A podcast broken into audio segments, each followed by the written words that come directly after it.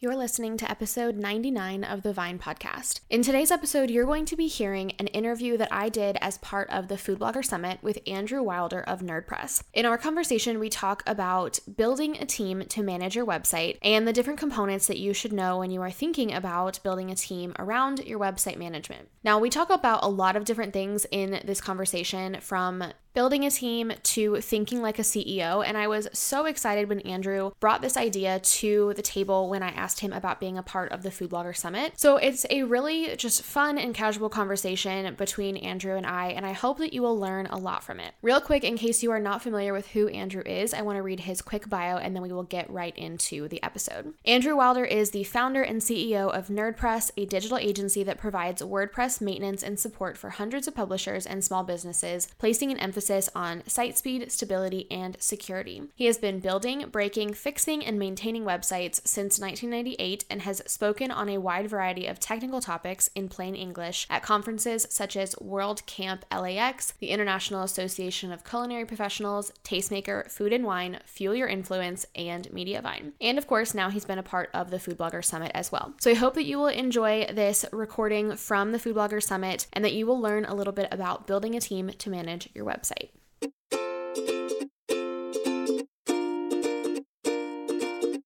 Hey friend, I'm Madison Wetherill, a web designer and branding strategist for food bloggers and your host for the Vine podcast.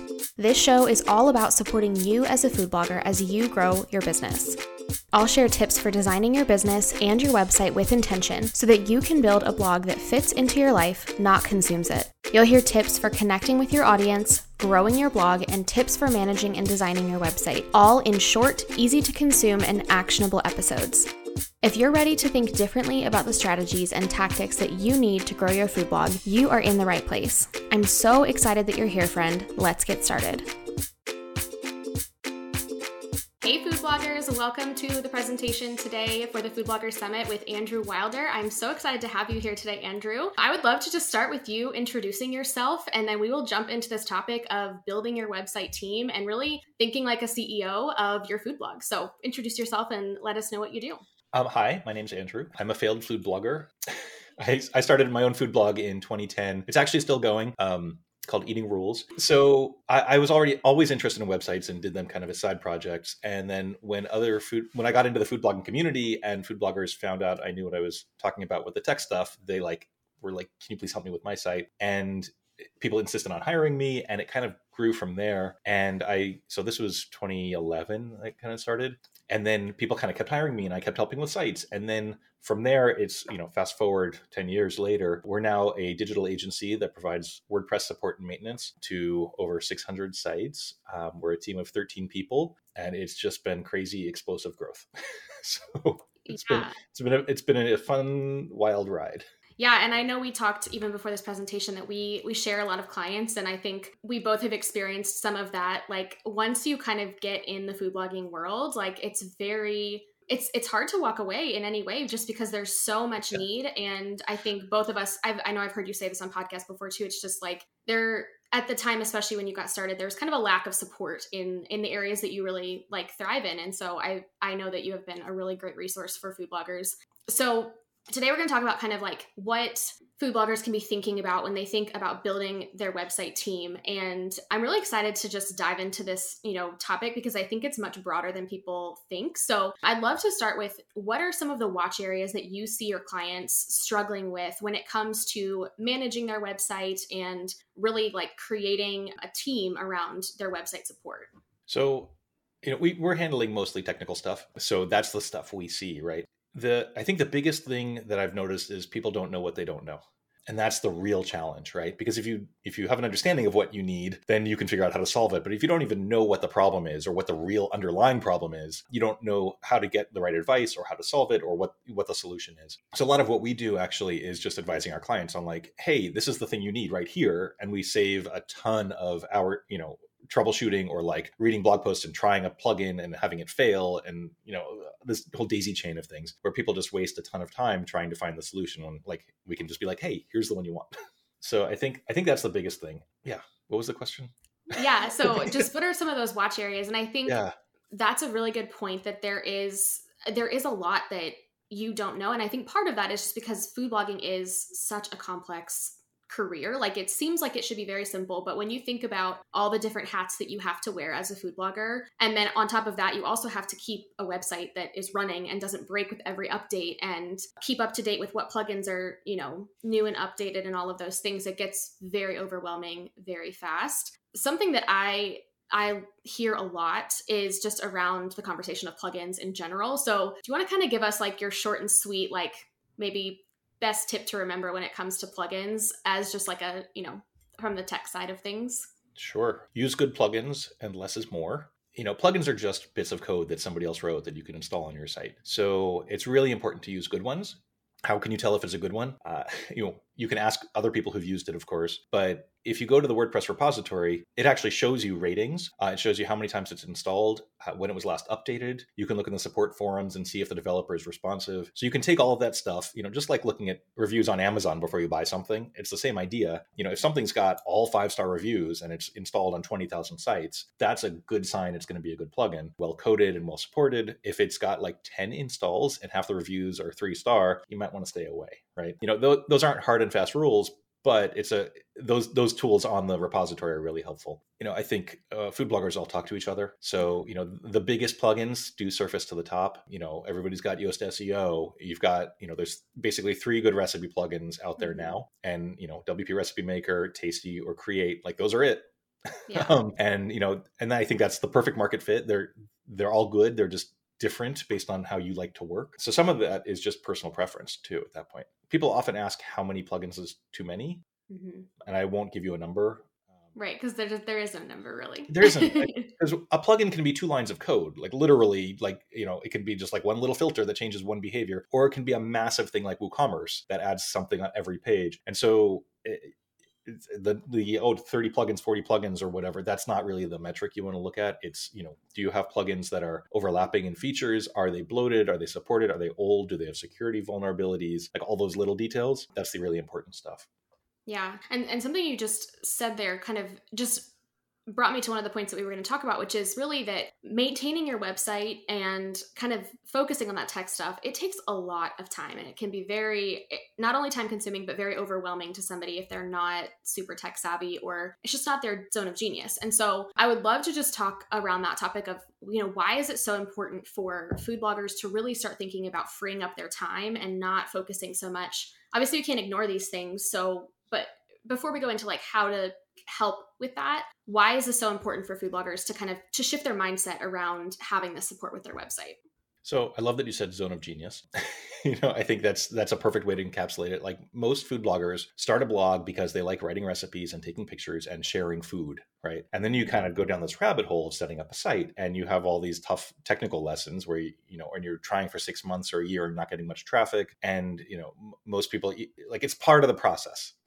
is what I've realized now. So don't beat yourself up about it because everybody goes through that, you know, and that's part of the learning curve. And, you know, we see people now on the other side of that where it's like, hey, I've been through this school of hard knocks here. I don't want to repeat that again, you know, or I just don't have the time because I'm so busy managing my Instagram or whatever. Yeah. And so I think that that's the the big thing is just like going from that paradigm shift of I'm going to start a blog to treating your blog like a business, um, mm-hmm. um, which I think most people now that's where their goals are. They want to earn money on their blog and quit their day job and let their spouse quit their day job. And you know, so if you're going to do that, you do have to treat it like a business and make sure you're checking all the boxes, right? And there's a lot of boxes.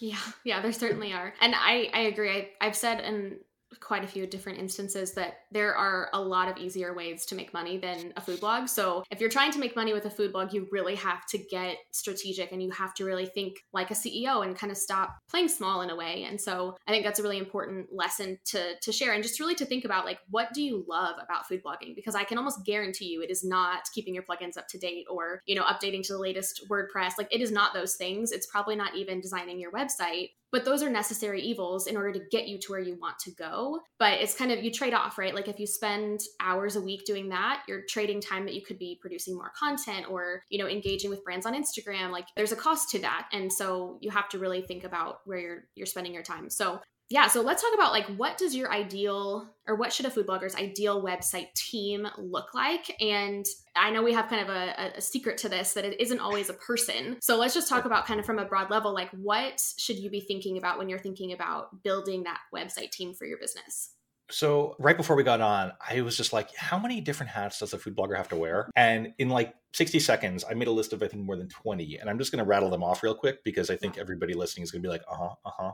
um, so you've got hosting, uh, web design and development, search engine optimization, recipe development, recipe photography, uh, recording videos, editing photos, editing videos, lead generation, social media. So you've got Pinterest, Instagram, Facebook. I don't know what else is out there anymore. Making sure your site is backed up and secure, running updates, uh, speed optimization, uh, making sure your users have a good user experience, uh, monetizing, whatever that means, whether it's advertising or selling a product, um, other e-commerce, email marketing, like making sure your email funnel is built, uh, so lead generation, um, updating old content, what your content strategy is in in general, I said advertising already. I think podcasting, if you if you want to do a podcast, or if you're going to publish a book, whether you self-publish or get an agent, like it just goes on and on, right?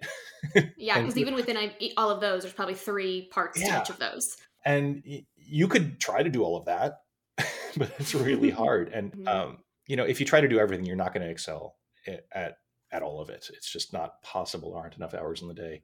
So you know, I think it goes back to what your zone of genius is, and you know, there's it's not just like what you're really good at but it's what you like doing and you know what you don't like doing and what's the return on investment of your time like what's the best return on investment versus outsourcing yeah, and I think something you just said was, you know, even if you can do these things, A, it's probably not very enjoyable for you, even if it's easy to do, even if it doesn't take a lot of time. Or B, maybe it does take a lot of time if it's something like, you know, web design or installing a theme or, you know, things like that that are a little bit higher level, or just keeping up with can I update this plugin? Can I not update this plugin? All of that is just mentally taxing. And so there is often somebody out there who that is their zone of genius. And but you know, that's something that I think for me as I've built my team has been really just interesting to learn and lean into because yes, I could do all of these things. And I think because of my background as a food blogger, that I'm very like good at being scrappy and kind of figuring things out. And that's you know, being an entrepreneur, that's kind of how we all have to manage things. But at the end of the day, if I can provide a job for somebody else to do those things that I don't really love doing, but they do, like that's also part of what we can do and what we can, how we can use like the gifts of our food blog to help others as well. And I, I'm sure that you feel that same way with your business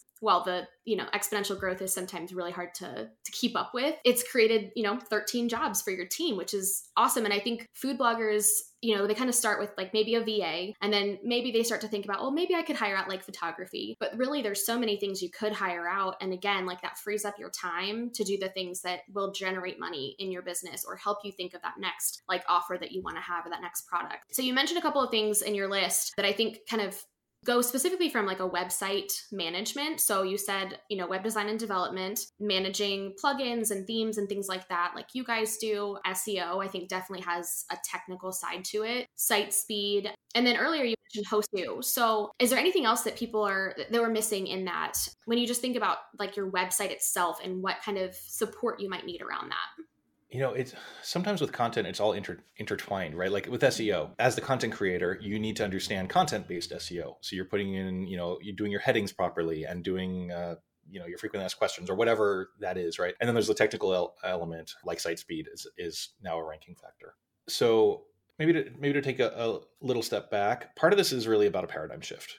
You know when i when i started i thought i was an entrepreneur and i wasn't. I was a freelancer Mm-hmm. And I'm now I'm still working on being an entrepreneur and CEO. Like I'm still trying to get out of that freelancer mindset. And and I think between those two differences, like it, it, it's it's a huge paradigm shift. Like I just took out books from the library about being a CEO, right? Yeah. and like I'm trying to learn how to run a business so that my team can do the work that they need to do and I can empower them to do it and they can be happy and fulfilled in the work that they're doing. Totally different than just like, hey, I have to like get work. enough page views and mm-hmm. get my mm-hmm. SEO or whatever, right? Like it's just so so broad there. Can you give an example of like a decision that you might have had to make? It can be from like a very general view, but something that you maybe made one way as like a freelancer versus like how you would think about it now, trying to like, you know, empower yourself to be the CEO. Oh yeah. Um, for us, documentation has been the biggest thing. Mm. So when you know, I, so I, I, before it was we were called NerdPress, we were BlogTutor. Um, my original plan was to build courses for bloggers, hence the name Yawn. Um, and it was just me and I never got the courses off the ground. And then we, I started doing the subscriptions because that's where the need was. And then it kind of got to the point where I needed help. Mm-hmm. And when I hired Sergio, uh, my first hire, getting all of it out of my head so that he could do it too was so hard. It, was just, it was brutal because everything was in my head, right? Because mm-hmm. I was a freelancer. And so going from, from one to two was the biggest thing. It took about a year of working with him till he was kind of up to speed on everything. And we hadn't even documented everything at this point. It was just like data transfer. Then right? it was both in, in both of your heads. yeah, then it was two of our heads, which really does doesn't get us much further along, honestly. Like mm-hmm. if he quit, you know, I'd be back where I started. Mm-hmm. Um, I will will say the single most important tool in running my business is called Process Street. It's a website. It's process.st. That's all about repeatable checklists. So when a new client comes to us, we start an onboarding checklist that has, I think, 60 different tasks in it. And it's multi-user and the checklist is also the documentation. Mm-hmm. So when we set up, let's say the security server side scanner, there's instructions on how to do that and checkboxes. And we can see, oh, okay, Yamil did this yesterday, right? It has audit logging and like, you know, that was born out of necessity for me, like that tool. Yeah. And you know, I had I think I had one week where I was trying to onboard four clients at once, and it was all in my head, and I couldn't keep track of it. Right? It was just too much. And so now uh, you just trust the checklist. Um, so checklists are an amazing thing. So you don't have to use Process Street, of course. There's tons of other tools. I love Process Street because uh, it's very easy to use, and the documentation is integral. One of the most important things to me is that if you have like a whole bunch of active checklists, I think they now call them workflow runs. They, they're changing their terminology. But if you update the checklist, it pushes those updates to all the active ones. Mm-hmm. So you can be iterating and improving constantly. You know, one of our company core values is keep improving. And so that's essential. I remember looking at Asana years ago as one of the tools and it had this like checklist template, but once you created the te- the checklist from it, it was kind of unlinked and and so like if you've got 30 checklists open, you can't go back and update the you know how you do things on each of them. So I think being able to iterate and being nimble that way is really helpful and something good to think about um, when you're choosing tools to use. Yeah, I agree. And I think that's something that food bloggers can get started with even before they're ready to hire somebody because there are so many repeatable processes in like in producing content for a food blog. And so I think the more you can kind of be thinking like that CEO and knowing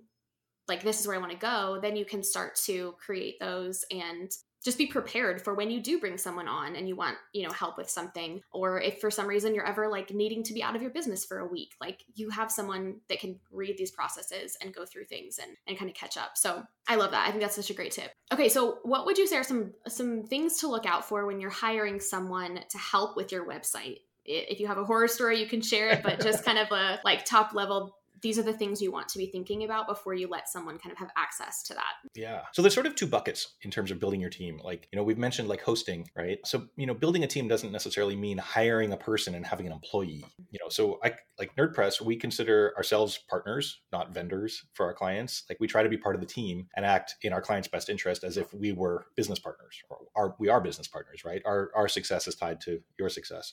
So I think when you're when you're looking for a quote unquote vendor, you want to be looking at a company that is aligned with your values in terms of how you want to work with them. Things like customer service. I mean, obviously, price is a factor. You know, there's all those details: reputation, uh, reviews, testimonials. You know, knowing people who recommend them, mm-hmm. people that you trust who recommend them is very valuable. I think where they're based is important.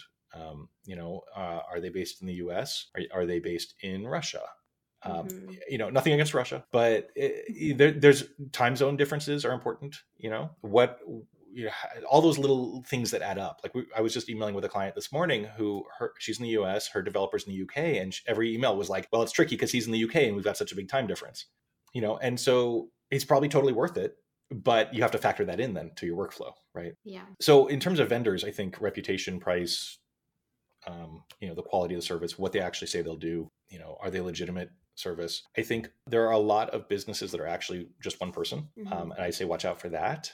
You know, is your hosting company just one dude looking like a bigger hosting company? There's nothing really wrong with that, but are you going to get 24 7 support? You know, what time zone are they in? What happens? What if something happens to that person? You know, talk about a horror story. Uh, a friend of mine years ago, she was hosted with a small company in Vegas, I think it was, not Orange Geek, but it was another tiny company. And um, you know, she just trusted that they were hosting the site and it was all good. One day, the her site was gone. The hosting company was gone. She had no backups of her own, just vaporized, like nothing, right? Like the ultimate nightmare, which is why like it's great that hosts make backups, but always have a, another set of backups that you have access to. So getting good referrals from people you trust is probably one of the most important things. In terms of hiring people, you know, I would start with contractors, not employees. As you're easing your way into being a CEO, it's a lot easier and cheaper. Mm-hmm. Um, you know, it, everybody on my team uh, was a contractor before 2020, and then I'm in California, so there was a proposition that was passed that made it harder to have contractors. Um, yeah. And I didn't really pass the federal test anyway like my team was doing customer service stuff and like I was controlling their work and you know like I the federal litmus test we didn't quite check all the boxes on. Uh, so it was time and that was part of our growing process. And I will say going from contractors to employees was really hard. Um, I also my employees are in 10 different states which means I have to be registered to do business and yeah. and do unemployment insurance and like it's crazy you know, I'm kind of wishing I had hired an HR person to do all that because I am the HR mm. department. So like that's it's becoming my zone of genius. Um, By default, it's going to be my next career as an HR. But I will say, going from contractors to employees has also been game changing for my business. It's it's kind of like getting married, um, where you're dating for a really long time and and then suddenly it's a little more serious. like yeah. you know, obviously we can part ways still. It's easier than getting a divorce, but I don't know. I'm I feel like I'm more invested in my people and they're more invested in the company. And yeah. I now see I have a responsibility to them. You know, NerdPress is responsible for 13 people's livelihoods. And that's changed my my thinking too. It's like, well, what happens if I get hit by a bus? Right? The company needs to be able to run without me. Yeah, and that's that CEO like mindset shift for sure. And I think you can have that though even before, you know, you have mm-hmm. 13 employees but yeah, I definitely think that, that that's a huge shift. And I think so many food bloggers, like everything relies on their input, their ability to produce content, their ability to get ahead or say, you know, stay ahead, that kind of thing. And what often happens is, you know, you get sick or you something happens or you just want to take a vacation. Like, right. like that's like a normal thing to want to do, but it's often so hard to do when you are a solopreneur and there's nobody you can rely on. So there are so many good good nuggets in there, but it is definitely it's it's hard to get started with that but i also feel like it's kind of addicting once you do get started and like you find that you're not the only person who has to do all the things. It's like such a breath of fresh air to have that support. And i found that with my clients too who have hired people in their business it's like it it opens up something that they're able to just think beyond the overwhelm. And i think that's such a unfortunate season that people get into and overwhelm really should be a season. It should not be your whole business. Yes. and so if you're in overwhelm like figure out how to get out of that and usually it's going to be by hiring somebody to help you with something. And it might be something that feels easy but is just a mental load on you and that's that's totally okay to to do that. And you also can hire someone for a season too. Maybe you decide you need to hire a va to help you for three months just to get out of overwhelm or you need to help you know hire a photographer to help you for quarter four or something like that. It doesn't have to be forever but you might also find that you don't want to let go like you don't want to take that back either. Like once it's gone and you haven't done it for a while it's like i don't really want to go back to that yeah, and I think once you find good people, like you may get lucky and find them right away, um, but you may not, and you may have to go through two, three, four people. But once you find that good person, like do not let them go, right? Yeah, absolutely. And I mean, I'm sure you've had these stories too when you've like brought on new clients, but we've had plenty of clients who have come to us and shared their horror stories of you know developer did this or designer did this or like just not getting the experience they thought they were going to get and it breaks my heart when i hear that but then i'm also so much more motivated to you know make sure that doesn't happen with us and make, make right. sure that they get a good experience because there are good people out there even if it's hard to find them sometimes so i it's funny. I have so had so many people say like I had this really great person and they just ghosted me. They stopped answering my emails, and that's super common in like the developer tech space because that person is also a solopreneur or freelancer, and, and they get overwhelmed, right? Um, and so like that's one of the things I talk about with my team is like we are never going to be that guy. Yeah. And we have a document that's like internal timeframes for response, and you know we don't we don't use that as a marketing tool, so we don't broadcast it. We just do it so that our clients yeah. are happy, right? Um, but that's that's the kind of thing that keeps me up at night. Is like I never want like an email to go unanswered for two weeks like that's crazy. Yeah. Yeah. Or or just ever never having or, a response. Yeah. Yeah. Exactly.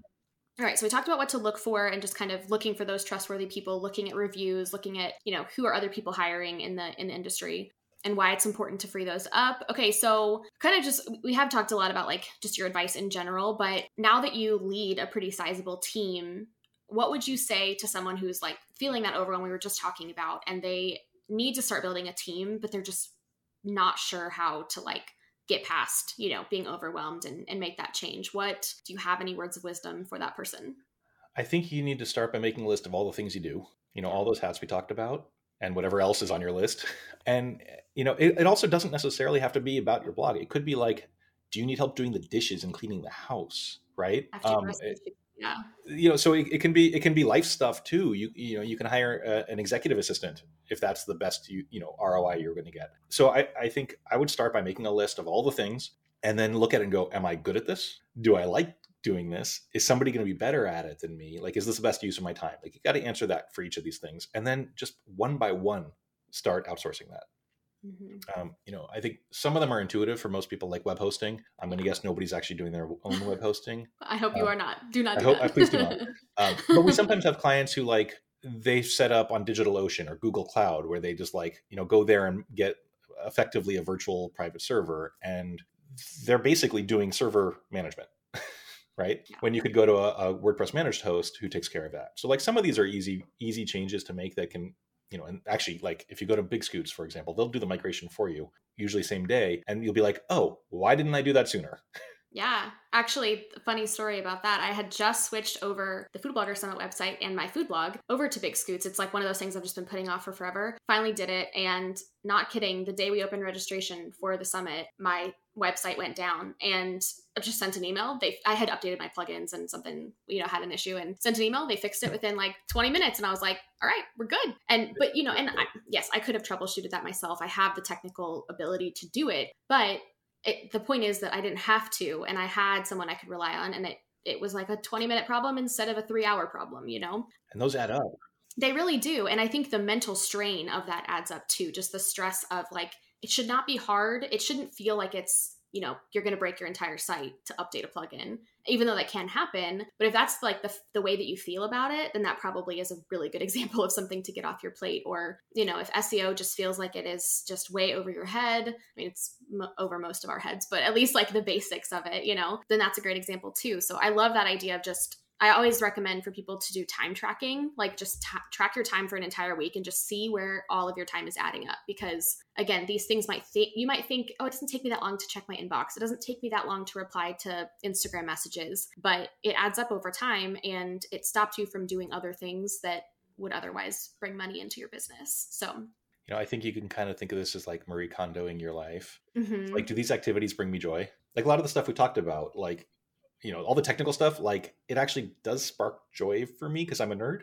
You know and when i decided to basically invest all my time and resources in my life towards this business rather than my food blog it's because the food blog no, was not my zone of genius anymore. Like i've said everything i want to say about nutrition like and michael pollan said it better. So so i'm like okay i'm going to focus on this and it really wasn't until i focused 100% of my time on the one thing the one business that things took off and and that's because i'm now in my zone of genius and so I, I definitely encourage everybody to look at all this stuff and be like okay which which thing do you dread doing start mm-hmm. there right yeah which is the thing that you put off too because often yes. you know and I, I know you've experienced this too you go onto someone's site and it's like there's 35 plugins that need updates and it's like okay this is going to take a little while to troubleshoot this but if you're putting off things all the time in your business that is a really great example of something that probably you need to get some support in or maybe it's not important you know like if it's the plugin thing is important but maybe it's like posting to facebook oh i never do that i know i should but do you actually need to? Is it really going to benefit your business? Because i know for me when i actually looked at analytics like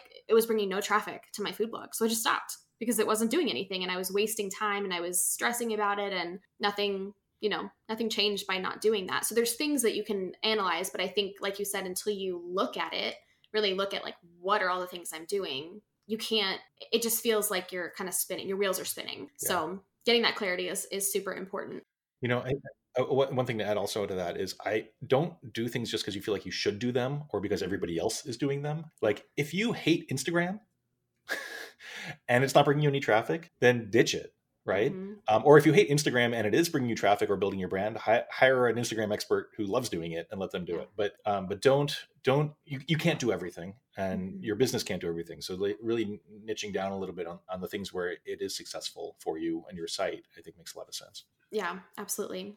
Did you have any other resources, tools, like in the realm of you know kind of website management and team or just you know things like you mentioned um, the process street that you would recommend for food bloggers who are either trying to step into the ceo role of their business or are just trying to kind of manage their website in a in a more strategic and like streamlined way. Well, so yeah, definitely Process Street. Check that out. Um, and you can, you know, that will help you, even if you're not going to hire anybody, it'll help you not make mistakes and miss details, right? Because you can be like, here's my checklist for writing a blog post, and it, it'll make it easier to be accurate. Uh, you mentioned time tracking. I used Harvest. Um, I think it's getharvest.com, and they have a free Toggl. tier. Toggl was good. Yep. Mm-hmm. Um, there's so many good tools. There is a bit of a rabbit hole if you want to go down at appsumo.com. That is basically a marketplace of other tools and software service platforms. But what they do there is lifetime deals. So for like, instead of paying 20 bucks a month per person, you might pay $49 for 10 users for life. It's kind of hit and miss. and it's like they suck you in and you're like, ooh, another lifetime deal. But when when they're really when they hit, they're worth so much, right? So if you get a good one, like ShortPixel has done a few of those. And so I've got lots of lifetime credits with ShortPixel that we've rolled into our support plans. We're actually going way beyond those now, but but that really helped me kind of bootstrap up with the image optimization stuff. So um, AppSumo was a lot of fun and you can kind of get roped into a lot of tools there. Um, you know, yeah. don't don't don't fall for something just because it has it has bells and whistles. I mean, you can keep it simple too. Like Google Docs and yeah. Google Sheets, right, is super easy and very effective. Uh, we love Slack. Um, once we you have a team, Slack, Slack too, yeah. yeah, Slack is awesome. Um, you know, the more you can get out of email, the better. Yeah. right? Email is just awful. It piles up. You know, Slack takes a little getting used to, and it Slack really only works if like you have a team also uses Slack.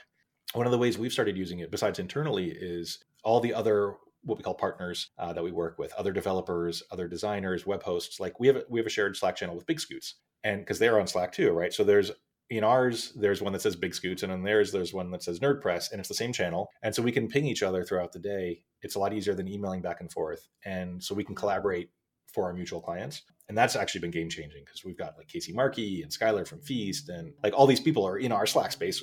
Like they've come to our party. Yeah. And and so now we've got this ecosystem of support that we can give to our clients. So i think finding your tribe there is also mm-hmm. a good mm-hmm. way to help I think another thing um, I'd suggest is maybe a business coach. Yeah. Um, I've been working with a business coach for years. Every Thursday at two thirty, we have an hour mm-hmm. talk. You know, she started as a career change coach for me when I was trying to figure out where to go. And now that the business is where it is, she's we, uh, we, what does she call it? Uh, executive coaching. So she's like, "Hey, mm-hmm. what's happened this last week? You know, who's done this? Hey, who's getting a raise?" Like, and she takes great notes. So she's um, a great person to bounce ideas off of. Finding finding other um, mentors is also uh, not not mentors, um, like masterminds and other people mm-hmm. who are sort of in that same cohort uh, with you. And I've actually used Slack for that with um, yeah. a food blogging mastermind before. So that's another nice. example of some way you could use Slack for like just the camaraderie that you could get with that, but more just with friends and and connections. I love all of those. I think you hit the nail on the head with with all of those examples of just kind of almost just taking the like walls off of the box of like you know who needs to be on your team because really those people that you just mentioned having a, a business coach having mastermind you know peers those are all people who can help support your website in a way. They're not doing the plugin updates for you, but they are helping you to grow, um, helping to give you ideas, but in a way that is more manageable than you know the Facebook groups with seven thousand people in them, where it's right. just a new idea every second and it's overwhelming to know like what's next. So and those the advice you get there may or may not be good. You don't know. Exactly. And I think that's something that we've kind of we've said without saying is that every single site, every single food blog is so different and you can't just take one piece of advice. Even things that we've said here today might not be the advice, you know, for the people listening, but you just have to take everything with a grain of salt and really figure out if it applies to your business or not because every food blog is so unique and so different and i know we've both probably experienced that with our clients like i've had clients in the exact same niche probably like trying to compete with each other but their businesses their business models are so different because they're they're different people, you know? And so I think that's important to remember too. All right, do you have any like final I think we've covered so much already, but anything that we haven't covered that you want to make sure you you share before we kind of share how people can connect with you? Don't beat yourself up about this stuff. I think that's the uh, like people are really hard on themselves. I was actually just reading uh, um, Nathan Barry's email, latest email. Uh, he's the guy who started ConvertKit. Mm-hmm. Um, so I'm on his email list, and he just he writes a couple personal notes. And he was talking about he he was having a really hard day, and he's he's not good at giving himself advice, so he gives other, but he's good at giving other people business advice. And so whenever he's stuck, he actually tries to like put himself in the third person, think, okay, if this were my friend having this problem, what would I say to my friend? But we all get stuck in this like oh i should be doing this better or i'm, or I'm not good enough and this is all a process right mm-hmm. it's a journey and you got to try to enjoy the journey because there there is no there you know, when I when I started eating rules, I thought the end game was to get a book deal. I was like, okay, I'm gonna I'm gonna get a book deal. That's gonna be winning. Like I'm gonna be successful. And six months in, I actually got an agent um, because I did a challenge that got picked up and like got noticed. This was 2010, so that was a lot easier. And then I never wrote the I couldn't even write the book proposal. like it just what. But then I realized like the book is like one piece of the puzzle, right? That what happens after you publish the book? Oh, there's going to be the next book or the book tour or like there's always something else. So you've mm-hmm. got to enjoy the journey here and don't be hard on yourself. And if it's not working, look at what's not working and then see what you can do to fix it. Yeah, I love that. I think it's everybody can probably relate to having that whatever their business looks like right now probably does not look like what you would imagine it would look like. And yeah. there's good things that come from that and there's bad things obviously, but I think as a whole it's just we have to kind of see the what is it? See the forest through the trees the way around. Yeah i love that. Okay so where can people connect with you if you want to just run through like how you work with clients and how they can get kind of plugged into the nerdpress world Sure. So we are at nerdpress.net. So you can find us there. Um, we basically do just WordPress support and maintenance. So we did decide to narrow our focus to that. Like I used to, I used to do design and development, and honestly, I wasn't doing anybody any favors. so that was not my zone of genius. So Madison, I'd rather you handle that. yeah, we can help you with that one. yeah. yeah. So um, we have three different tiers of service. You know, so for all but all budgets, and we start with the basics like backups and security, uptime monitoring, and then as you move up, we've got image optimization. We do everything includes site speed. Like that's so so huge right now. Like we're doing a lot of work on core web vitals and we also on our middle and upper tiers have what we call quick support requests. So you get questions each month where you can just email us in and say, "Hey, I need help with this." And it can basically be anything that we can help with with like 15 minutes or less or so. Um, we're not really mm-hmm. sticklers on the time, but the idea is it's small questions, right? So it's like, "Hey, my YouTube videos are loading slowly. Is there a plugin to help with that?" Mm-hmm. Boom, right? So we've saved you 4 hours of trial and error and you know, we've just installed the plugin for you and you're set. So um, yeah, we also include Cloudflare Enterprise, which is a big value add. So that really helps with site speed and stability. That's about as far as we get into hosting. Um, yeah. hosting up to BigScoots. And yeah, so we're there to basically be a trusted partner and resource for you as you're growing your business. Yeah, I love that. And we, like I said, we definitely share some clients, and I think it's it's such a huge just breath of fresh air for people to be able to know that that part of their website management is off their plate, and just to have that resource to go to when you when they have questions. So we will definitely have the link below this video for people to check you guys out there. But yeah, thank you so much for your time. I think we've just we could have talked another two hours just about all of the things about just thinking like a CEO, and I hope that this is encouraging to the food bloggers listening. And if you guys that are listening have any questions, feel free to reach out in the Facebook group group and or reach out to um, NerdPress directly if you have questions on their services. But thank you so much for your time, Andrew, and um, we will talk to you soon. All right. Thank you for having me. Thank you so much for listening to today's episode. If you enjoyed it, I would love for you to screenshot it and share it with a friend. You can tag me on Instagram stories at Grace and Vine. For the show notes for this episode, head to thevinepodcast.com. Talk soon.